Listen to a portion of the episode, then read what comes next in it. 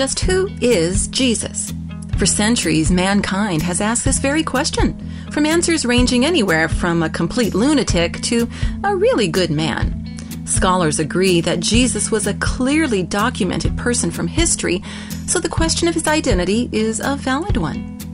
So perhaps the best way to find our answer is to dig into the most extensive book ever written about him his book. Welcome to Sincerely Yours with Ann Mainse, an exclusive presentation of Faith Strong Today.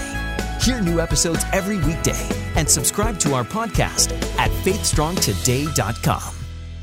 In the very pages of the Bible, we're told that Jesus is the long anticipated Messiah. He is the spotless Lamb of God. He is the Good Shepherd, the victor over death, hell, and the grave, the unique Christ. And the list goes on. But to discover his identity for ourselves is actually the most important discovery any of us could make. And the author of the book of Hebrews thought so too.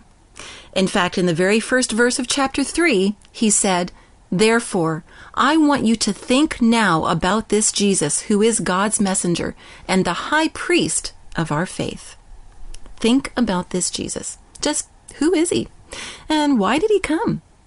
Author Dr. William Pettingill chronicled his answer to this question through the pages of history when he said, From Adam to Moses through 2,500 years, and from Moses to Malachi through 1,100 years, the prophets were speaking for God to man. But at the end of 3,600 years, their revelation of God was only partial. Then, when the fullness of time was come, God sent forth his Son, and in that Son, the revelation of God is perfect.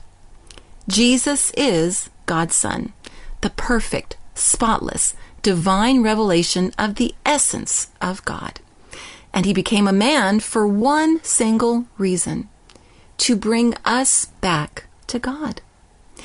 There's a story about the famed violinist Fritz Kreisler Setting out from Hamburg, Germany one day to give a concert in London, Fritz found himself with an hour to kill before his boat sailed. As most musicians would, he wandered into a music shop and began to quietly browse. Soon the proprietor of the shop approached him and asked if he might look at the violin that Fritz was carrying. Of course, he said as he handed over his world famous prized possession.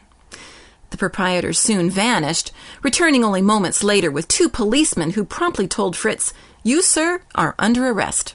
In complete shock, he asked them, What for? They responded, You have Fritz Kreisler's violin. To which he immediately replied, Why, I am Fritz Kreisler. The policeman merely nudged him toward the door, mumbling, Yeah, right, tell it at the station. Well, Fritz knew his boat was sailing soon, and there was no time for this mix up. So he did the only thing he could think of. Asking for the violin, he gently placed it under his chin and began to softly play a piece for which he was well known. And the policeman had to let him go because he had done what only Fritz Kreisler could do. And so, as we explore just who is Jesus, we will discover that He is greater than all others. He is the Christ, the Savior of the world. And He came to earth because through the cross, Jesus did what only He could do.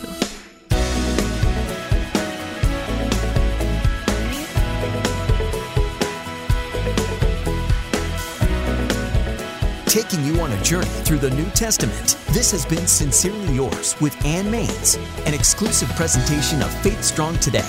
Subscribe to our podcast and join us on social media. All the details are at faithstrongtoday.com.